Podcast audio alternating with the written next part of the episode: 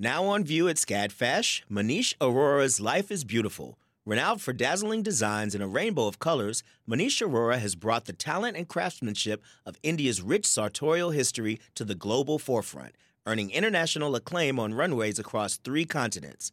Designing in India since the 1990s, Arora's glittering garments celebrate extravagant expressions of self through varied materials, techniques, and silhouettes in a triumphant union of Western and Eastern aesthetics adapted to today's multicultural society with a touch of humor. Find out more at scadfash.org. Support for WABE comes from 100 Miles, a nonprofit committed to preserving Georgia's 100 mile coast. Protecting this critical coastal ecosystem takes all of us. Watch the stories of the innovators and future leaders who help keep our coast flowing at ourgeorgiacoast.org.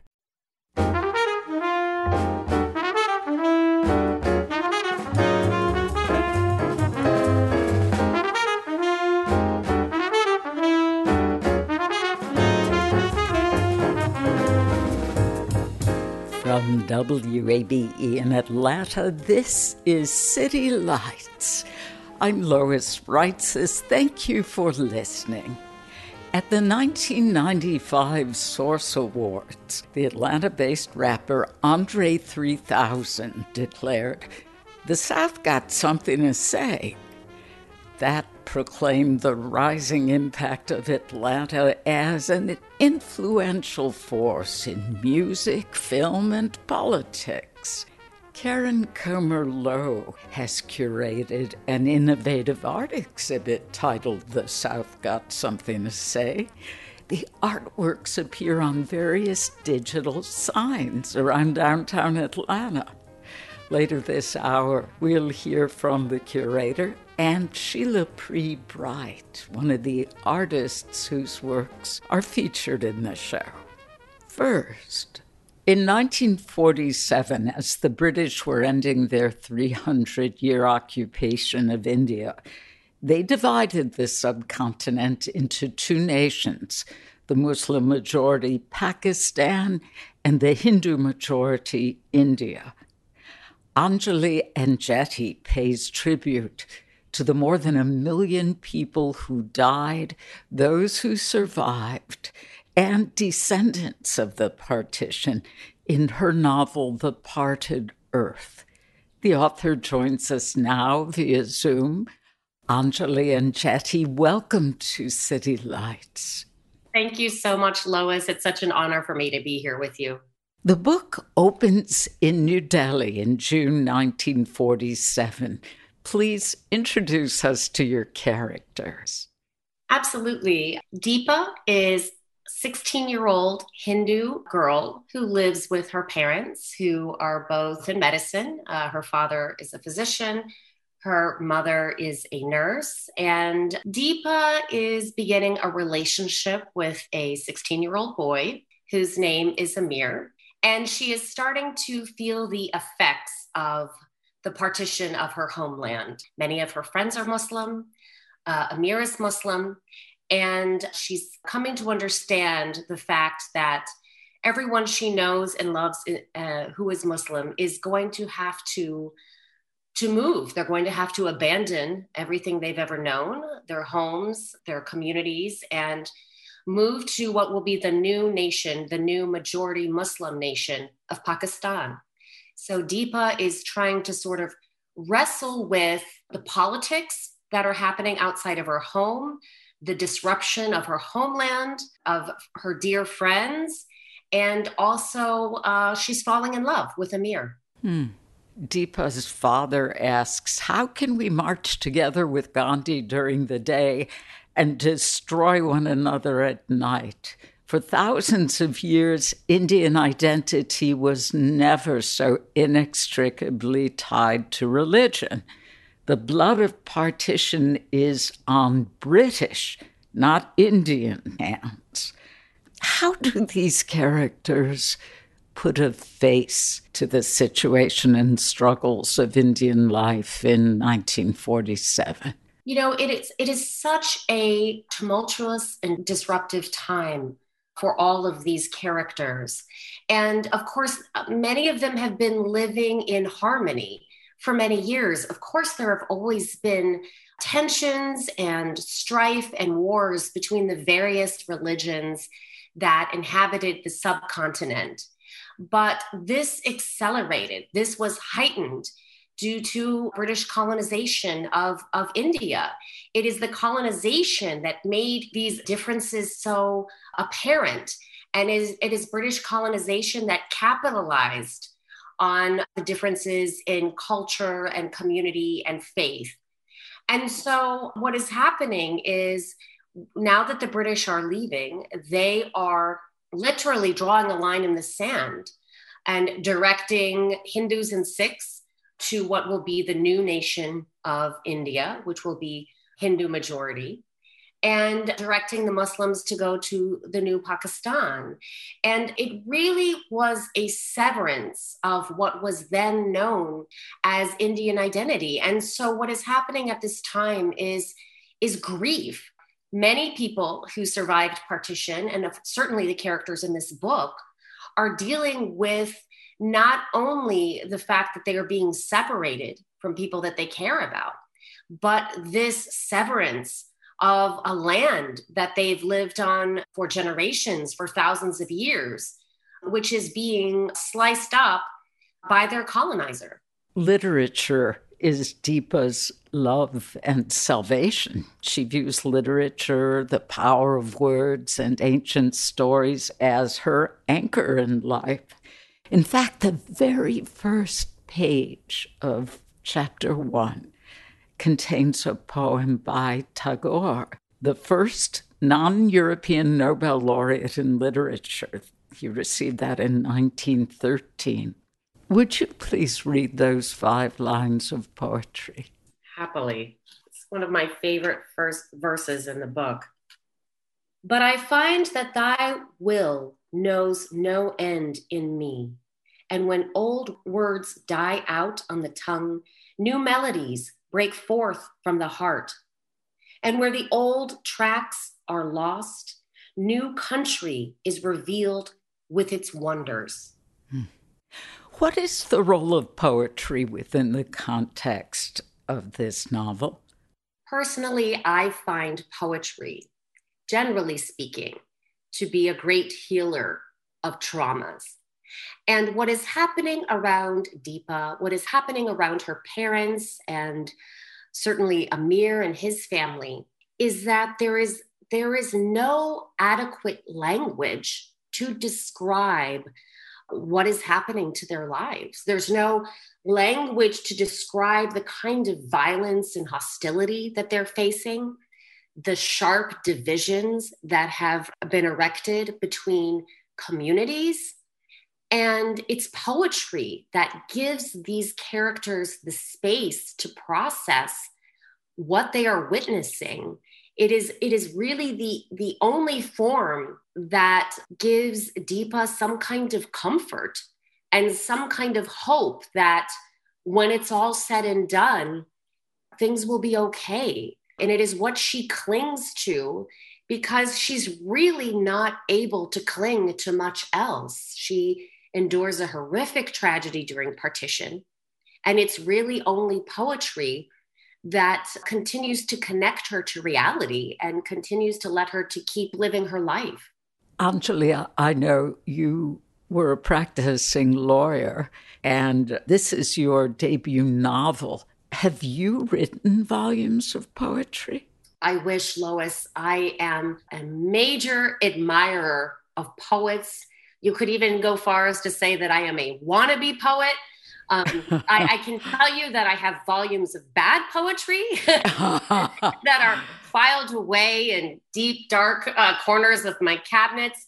Um, but no, I I, uh, I have so much respect for poets. I actually personally feel it's the most challenging form to write in. And I love to read poetry and I find great comfort in it. And when I was struggling with how, how to figure out how a character like Deepa goes on, how she lives from day to day after what she's seen, you know, I've remembered dark times in my own life and how how literature including poetry got me through it and so this was this was the gift that i wanted to give to deepa as well a love for poetry Well, I think the poems that we read of Deepa's in this book, written by you, do not indicate wannabe poet. I appreciate that. Thank you.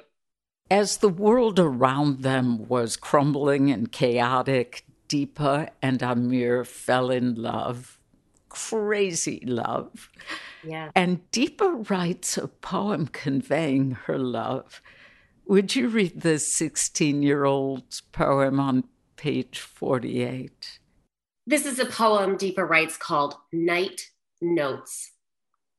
Pen to paper, paper to pen, coaxing my heart with ink the shade of midnight. Shapes shift under the moon's glow, unfolding musical lyrics, sweet sounds bringing you to me, me to you. Verdant leaves cradle dewdrops in their veins, our only witnesses. Now, Amir expresses his love through origami creations with notes he includes. How is the origami as Amir's form of communication rich in metaphor here? So, uh, as you mentioned, Lois, Amir makes origami and he hides within the origami little love notes to Deepa and leaves them in plants on her family's porch so that she can find them and Deepa collects them. And one of the reasons I used origami in the book, and I thought it was apt, an apt way for Amir to communicate with Deepa, is because origami is really about creating something new out of a blank slate. And during this time of immense strife and fear and panic in 1947 during partition, many of these characters have to leave behind everything they've ever known and begin a completely new life elsewhere, like, like refugees all over the world do. And so to me, the origami symbolizes how these characters, how people during partition had to take something out of nothing and they had to create a new life and create something beautiful out of it. And so to me, that was an important way for me to convey Amir's messages of love to Deepa.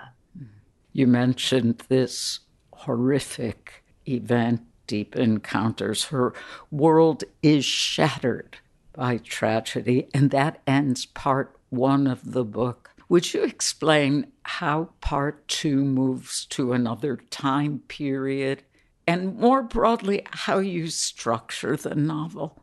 So, as you mentioned, Deepa's 16 uh, year old life, which she lives in 1947, is in part one of the book.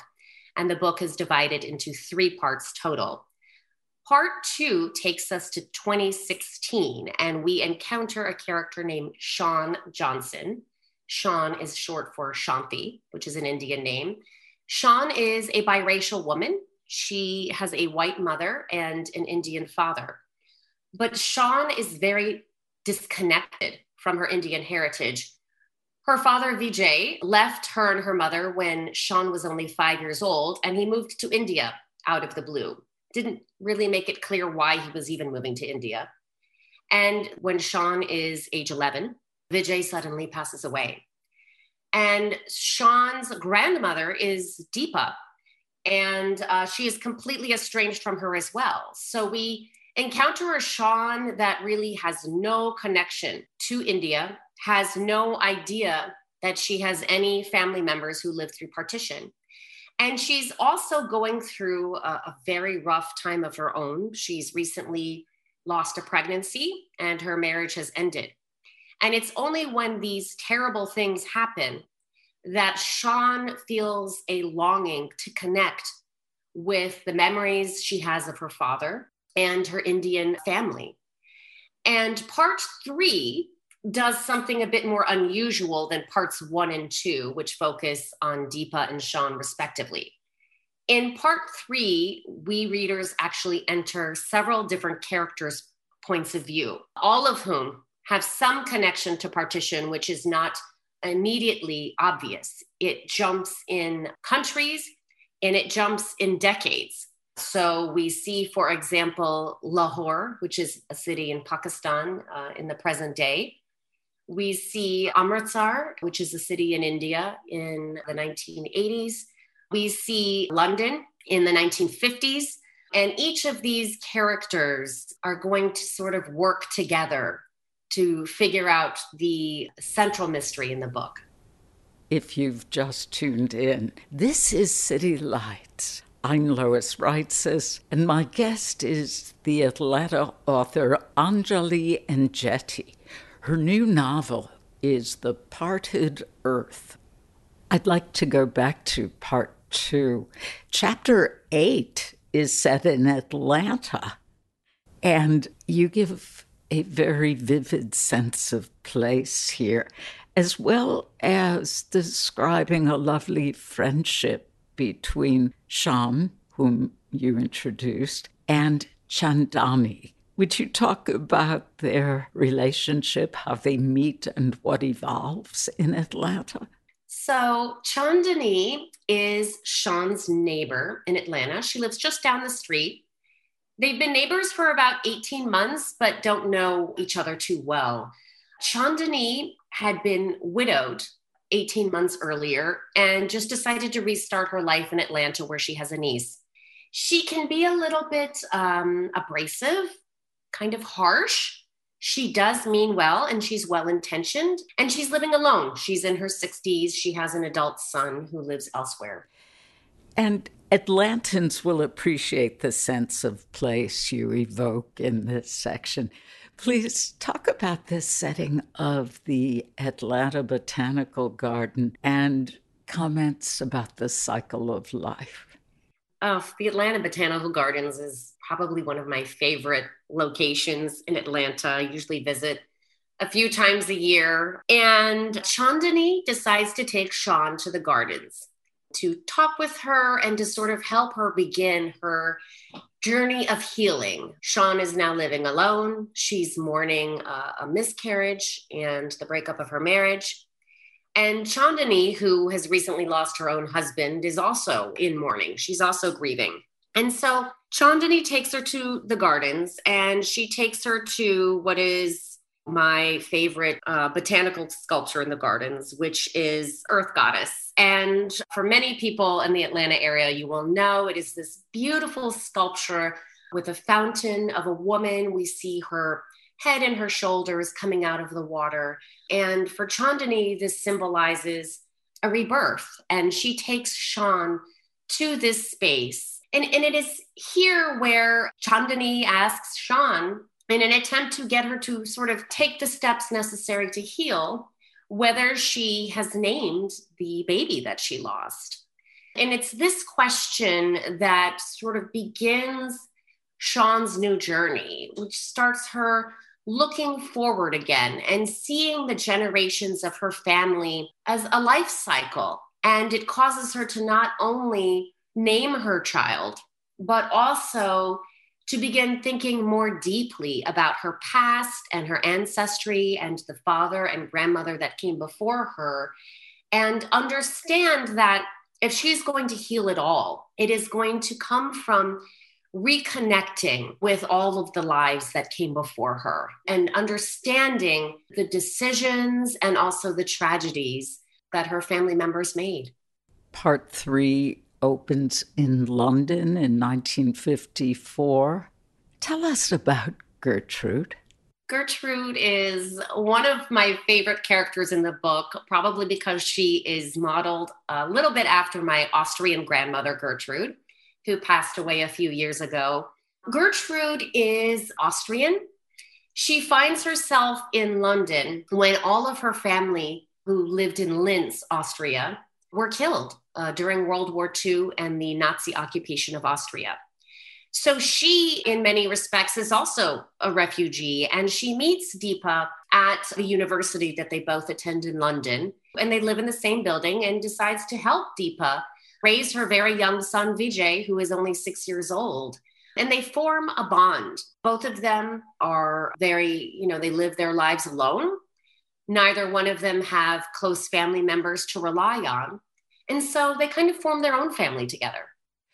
When the narrative moves to 2017, can you tell us how the characters' stories converge? One of the things that struck me most about partition, and it's something I still think about regularly, that six decades passed before there was a formal, widespread effort to archive survivors' stories about partition. This is why the archive, a formal way of documenting stories, is actually at the heart of the book. It's why 40% of the book takes place during partition and the other 60% is afterwards, because I'm asking the question what happens if we don't know our ancestors' histories? How does not knowing shape our lives?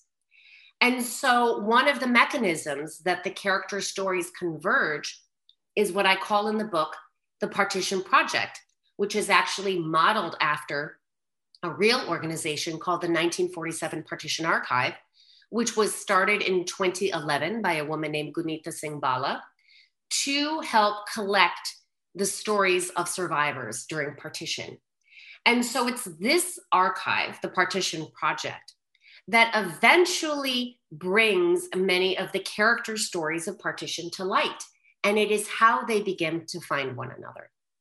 And once again, poetry plays a major role in the culmination. Would you read Engine, the poem included in chapter 18? Happily. Let's see here. I will lay railroad tracks across continents, one plank after another in perpetuity.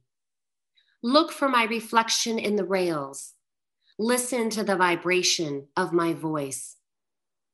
Why must words fail me now when only syllables can bridge the distance, the gap of our sorrow, the abyss between our entwined souls? and then you step back a year and the narrative moves to Lahore, Pakistan. The theme of origami is reintroduced, this time with metal sculpture. Anjali, I understand as a writer how you can include poetry for your characters. You can write those poems. But this visual art sculpture, how did this idea come to you? You know, it's interesting. In 2012, I was staying at uh, the Hambidge Center in Northeast Georgia in Rabun Gap, uh, working on the novel. And I went up to Highlands, North Carolina, there's a little museum there. And I was looking at there was an exhibit, and there were there was uh, metallic uh, sculptures, sculptures made out of metal. And I entered this room, and there were these beautiful small sculptures hanging from the ceiling. And I could not tell you, Lois, right now what those sculptures were. But the room was otherwise completely black and they were hanging from the ceiling and, and the light was sort of shining on the twine that they were hanging from and from the sculpt on, on, and on the sculptures themselves. And i it was one of the most beautiful arrangements of art i'd ever seen. And i thought that is something that i need to think about using in this book and so i began thinking about the artist in the book and what she needs at that time. She is in her 70s. She has seen a lot of tragedy in her life. And she's at a moment where she feels powerful. She is a survivor.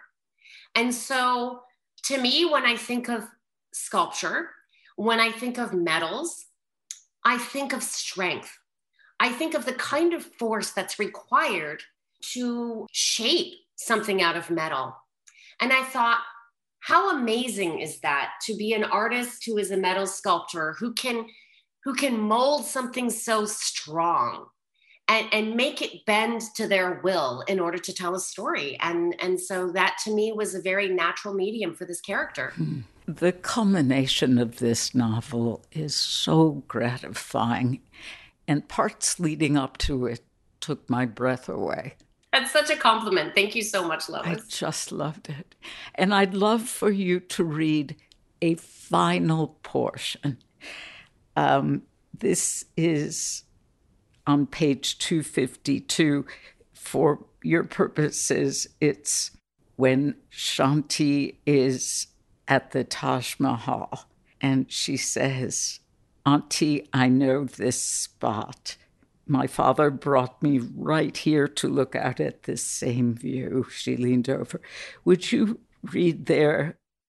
She peered down below to the Yamuna River, tributary of the Ganges River, which started in the Himalayas, flowed through Delhi, eastward into Bangladesh, and emptied eventually into the Bay of Bengal. One body of water joined another and then another in an endless cycle that would continue long after they all departed this earth. When her father brought her here 30 years earlier, she sensed the immortality of this place. There was a timelessness to it.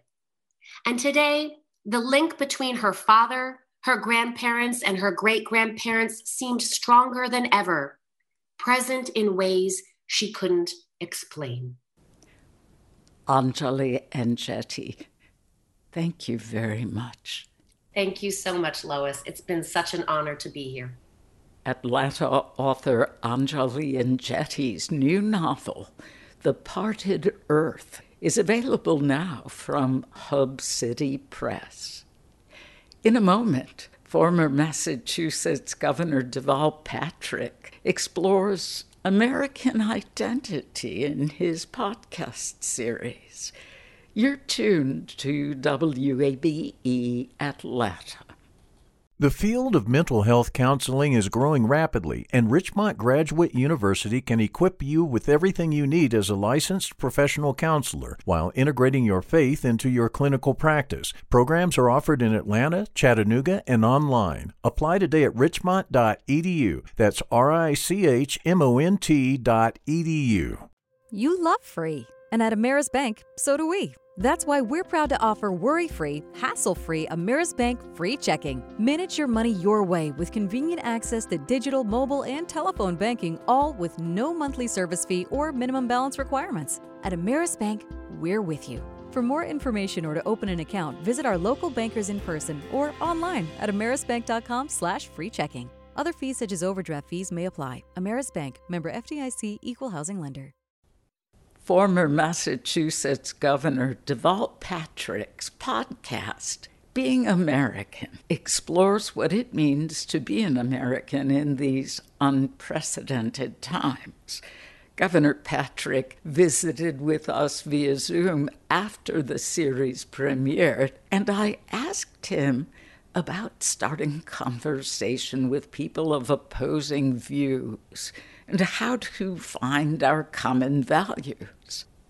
Well, it seems to me that in these divided and divisive times, there are conversations uh, about common values that are enormously difficult to have in politics, sadly. But there is so much uncommon wisdom I've found out and about, not just from the famous, but the as yet discovered many folks doing, you know, as my grandmother would say, all the good they can in all the ways they can with all the time they have.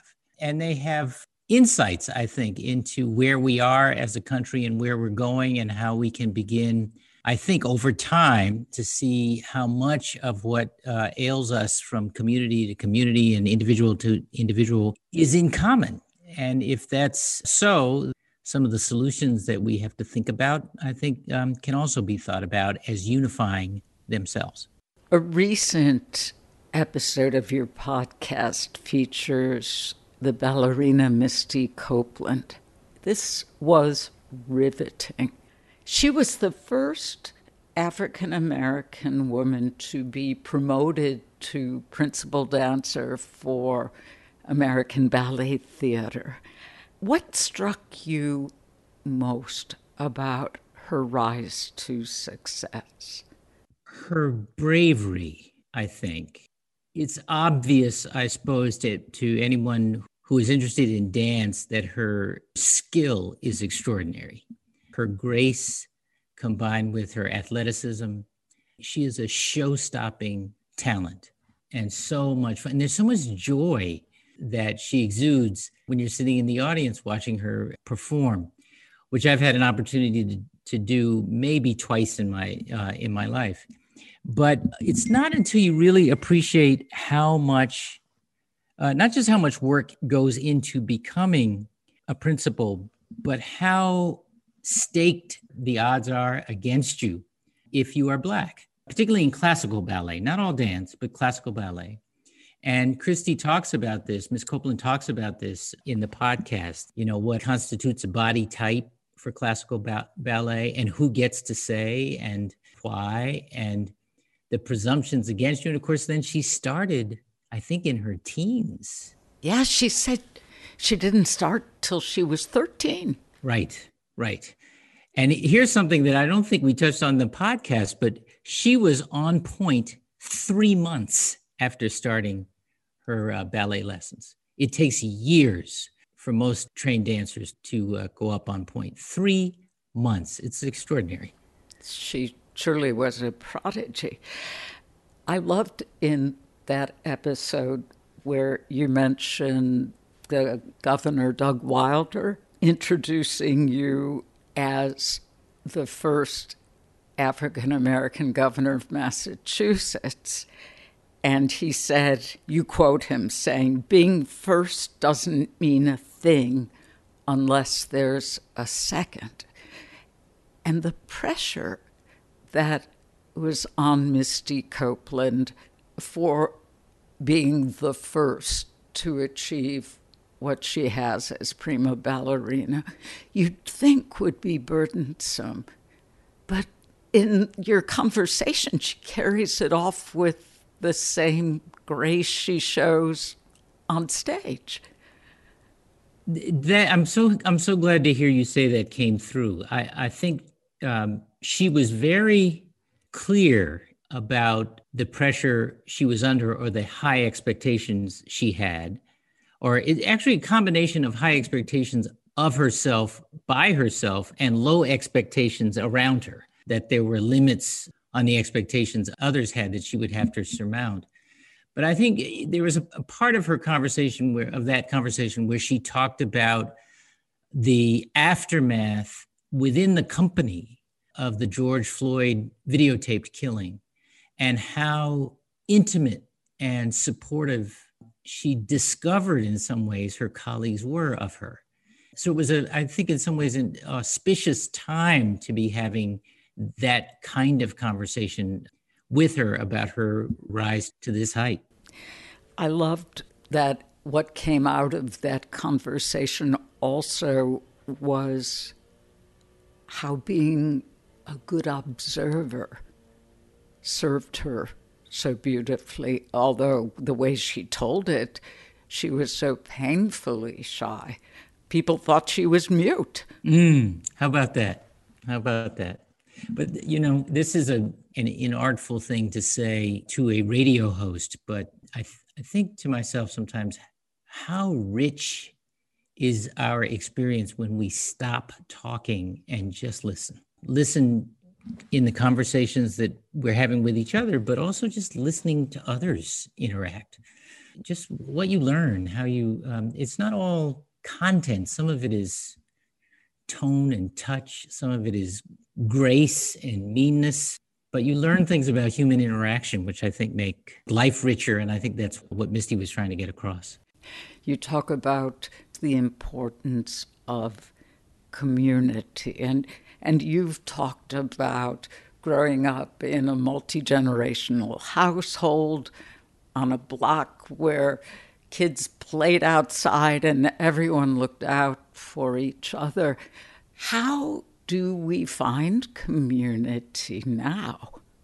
You know, the community we need isn't, it may be informed by past experience, but as I think about it, it's not about nostalgia, which is to say the, the lesson from the from the South Side that I got from the old ladies in hats in church and the folks on the stoop who who treated you like you were theirs is that um, well two two lessons really. One is that community is understanding you have a stake in your neighbor's dreams and struggles just as they do in yours, and that um, secondly, it's up to you, all of you, all of us to do what we can in our time to leave things better for those who came behind us. Those are ancient lessons. Every single one of us learned those from our grandparents. but somehow or other we we sort of bleached them out, made them off limits in our politics, in our commerce. And I think in lots of ways, these questions are being put again and behaviors are being changed in politics and in business, trying to be a part of that change. I was wondering, as you ask each of your guests, what does it mean to be American? Is it chutzpah on my part to ask you, Governor Patrick? no, it's not. I, I look. I think being American is about aspiration. I think it's about being able to imagine a different place for yourself and your family and then reach for it. And I think that if that is what being American is, and it has been for me and for others, and it is not for enough others, then we have to ask each other what does our patriotism demand of us, our citizenship demand of us to assure that that is, in fact, the reality for, for everyone everywhere? And I think that raises a whole bunch of other really big questions.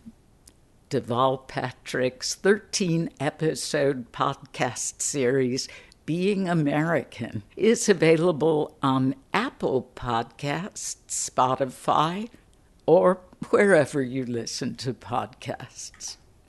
This is City Lights on WABE. I'm Lois Reitzes. Thank you for listening. Throughout 2020 and well into this year, virtual concerts, theater, comedy, and art exhibitions became the new normal. The South Got Something to Say is something different. The exhibition features artworks on digital signs around downtown Atlanta.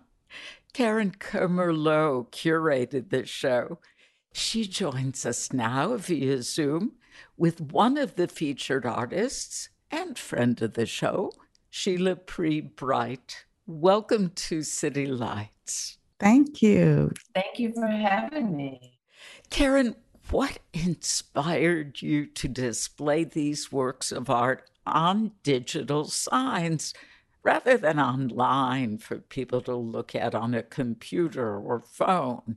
Well, I have to, I can't take credit for this. I was invited to write a proposal for this exhibition earlier. Hmm, you know, it's like Groundhog Day with this this past year. So oh, sometime yes. during sometime during the pandemic, um, I just opened my email and I had an invitation from the arts, the downtown arts and entertainment district, to write a proposal for this exhibition.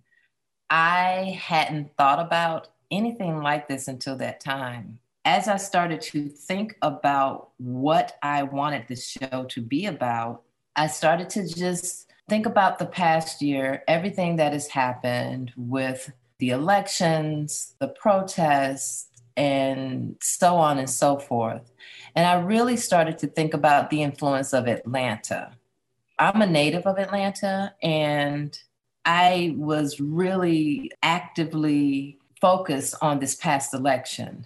And I never thought that I would see Georgia flip the vote in the way that it did. And so I also started to think about music, you know, trap music started here in Decatur with Gucci Mane, you know, mm-hmm. and, and, that's debatable, but I will stay with that. I think Gucci Mane was was the person that really propel that music form. And now it's the dominant sound of music throughout the world. And I'm still surprised even when I see major motion pictures that are being filmed here, like Black Panther, and the credits roll and it says it was filmed here in Georgia. Mm-hmm. So I've seen this city grow in dominant ways. And I really do think that we have an influence. And I think the world is looking at us and they want to know what we're going to do next and what we're going to say next. Yeah. In thinking of all of that, I started to think through that terminology. The South got something to say.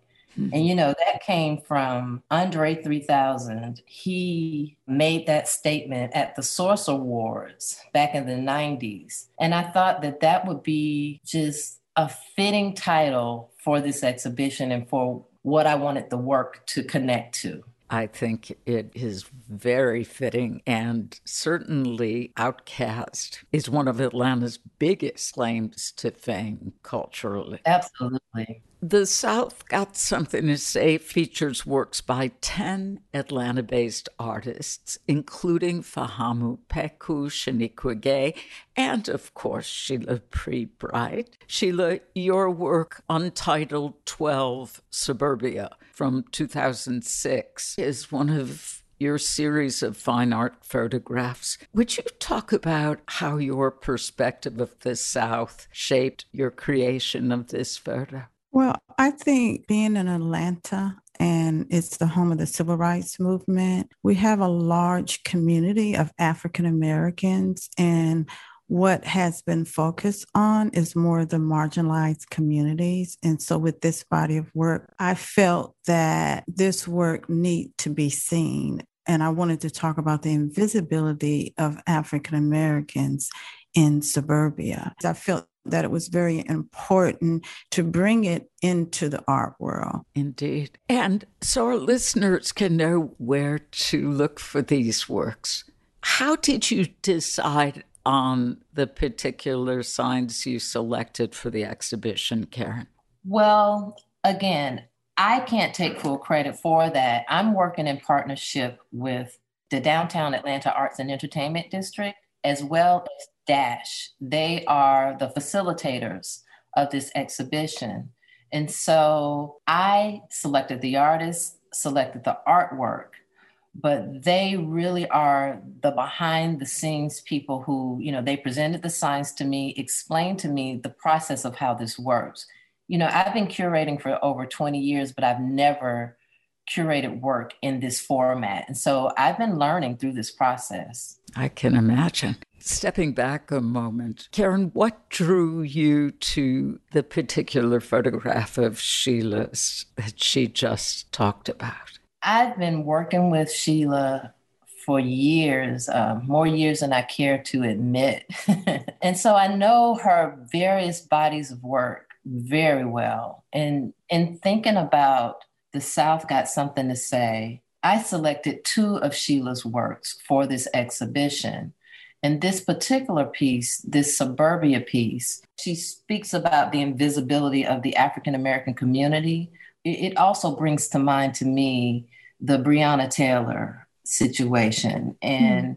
you know, when I look at this image now, it's changed in context because of that piece of, of our recent history that has happened. And I think about the safety of African Americans in our homes. And so the duality in the meaning of this, I thought it would be provocative. You know, many people may look at it and just see an African American woman reading this Newsweek magazine, but I think it has several layers of meaning. And it's something that can be contemplated on. Yeah. And so I really wanted to have something that I know this is a digital sign. I know they're going to be flashing, and so it's not in a tr- traditional white box. But I wanted something that maybe someone walks down this street every day to get to work or something like that. And so I'm hoping that they will see this and want to come back and look at it again.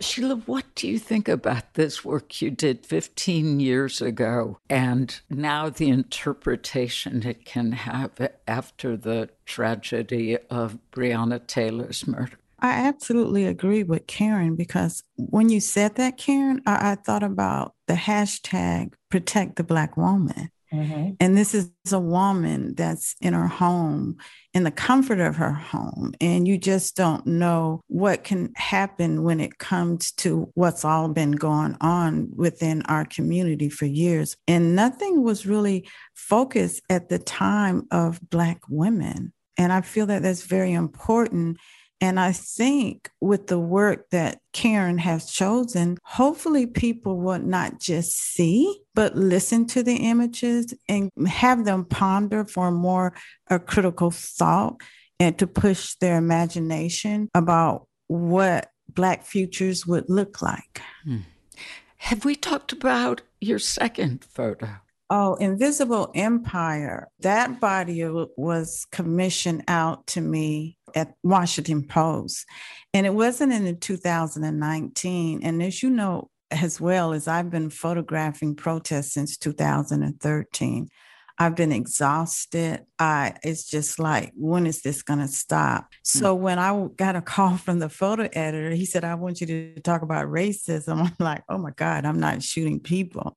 And so I decided to go up to Stone Mountain because I wanted to challenge myself to landscapes and talk about the institution of white supremacy through landscapes because that park is very beautiful. Is a place where you can go to relax but that symbolism of the institution of white supremacy have not necessarily been really dealt with. And i wanted to photograph the landscapes to show how beautiful it is but also talk about the race, the root of racism with that. And the image that's gonna be on the digital sign is a Bible. And it's actually my father's Bible because um, when I was doing a lot of research about the KKK, I didn't realize that that was the Stone Mountain was the second coming of the KKK. And on Thanksgiving Day, they actually went up to the mountain that night or that evening, burned a cross, had the Bible, and read. I believe, yeah, my memory's gone, but I think it's not Romans. It's one of the chapters in there that they read when they reformed their organization. And that's my father's Bible because him and my mother grew up in the era of Jim Crow.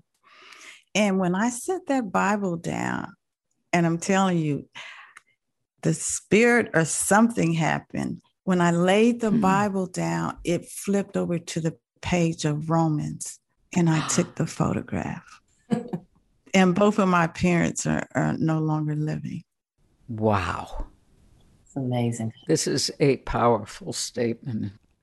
Those words, the South got something to say, are about recognition. How does this digital exhibition give you and Atlanta's many talented visual artists the recognition you deserve. And might I add, outside the confines of the museum. Absolutely. That's the objective to bring the museum outside. And so, with the artists that I selected for this exhibition, each of them have been showing in museums, have an established career nationwide, but they all just happen to live here in Atlanta. And so I wanted to present something of museum quality, but for the public, because there are many people who don't think about museum spaces, they don't enter those spaces. But if they happen to encounter something, my hope is that it will spark some kind of curiosity in them. Maybe they'll see, you know, Fahamu's um, image at Reverb and and just be pulled into it and want to know more about that image and who made it, and then that investigation can hopefully lead them into some of the doors of the arts institutions here in the city. Yes. Now, summer weather is upon us, and life outside of our homes is really beginning again with the reopening of businesses, restaurants, movie theaters, and more. What do you hope this exhibition will contribute to Atlantans' experience of returning to downtown, perhaps for the first time in over a year? I hope that they will see this work and just get excited about it. You know, I hope that it will be something that families will come out to see over and over again, individuals, whomever sees the work and it sparks some sort of excitement in them, I hope that they'll come out, see it, post it all over social media. Like, I really want it to be an exciting event that Atlanta can be proud of. Sheila, you have had major exhibitions. You've been in impressive museums, and your work has been published. What do you hope you might gain from being on digital signs? Well, I think in 2012, I've always thought of my work. My work speaks to the people outside of the museums. And I feel that we're living in a new decade where we have to rethink and rewire our mind of how we view, see, and read imagery. And I think since the pandemic, and all of us have been cooped up into the houses, and a lot of reflection has been going on, it's good that these institutions are using the environment to bring art. And I hope that more of it will happen because we are changing. Our lives will not, in totality, go back the same way. So I'm hoping that more individuals, communities, shared communities can start experiencing art. Artist Sheila Pree Bright and Karen Comer Lowe, curator of the South Got Something to Say. The art exhibit can be seen on digital signs around downtown Atlanta through July 31st. To learn more, visit our website at wabe.org slash citylights. You've been listening to City Lights, our daily celebration of Atlanta arts and culture. Catch an encore broadcast tonight at 9 tomorrow at 11 a.m., Amanda Plum will be our guest. Her new book, called Unique Eats and Eateries of Atlanta, is a dining guide from a storyteller's point of view. City Lights senior producer is Kim Drobes. Summer Evans is our producer, and Shelley Canavy is our engineer. I'm Lois Reitzes. I would love it if you'd follow me on Twitter at L O I S R E I T Z E S. You can also follow us on Facebook at WABE City Lights. Listen back to interviews and check out our show's archives at wabe.org slash citylights. Thanks for listening to member-supported WABE, Atlanta's Choice for NPR.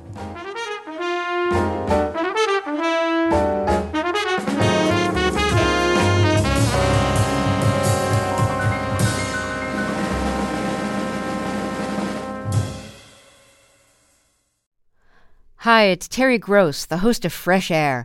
We bring you in depth, long form interviews with actors, directors, musicians, authors, journalists, and more. Listen to our Peabody Award winning Fresh Air podcast from WHYY and NPR. The world is full of mysteries. Are ghosts real? Is that yogurt expired?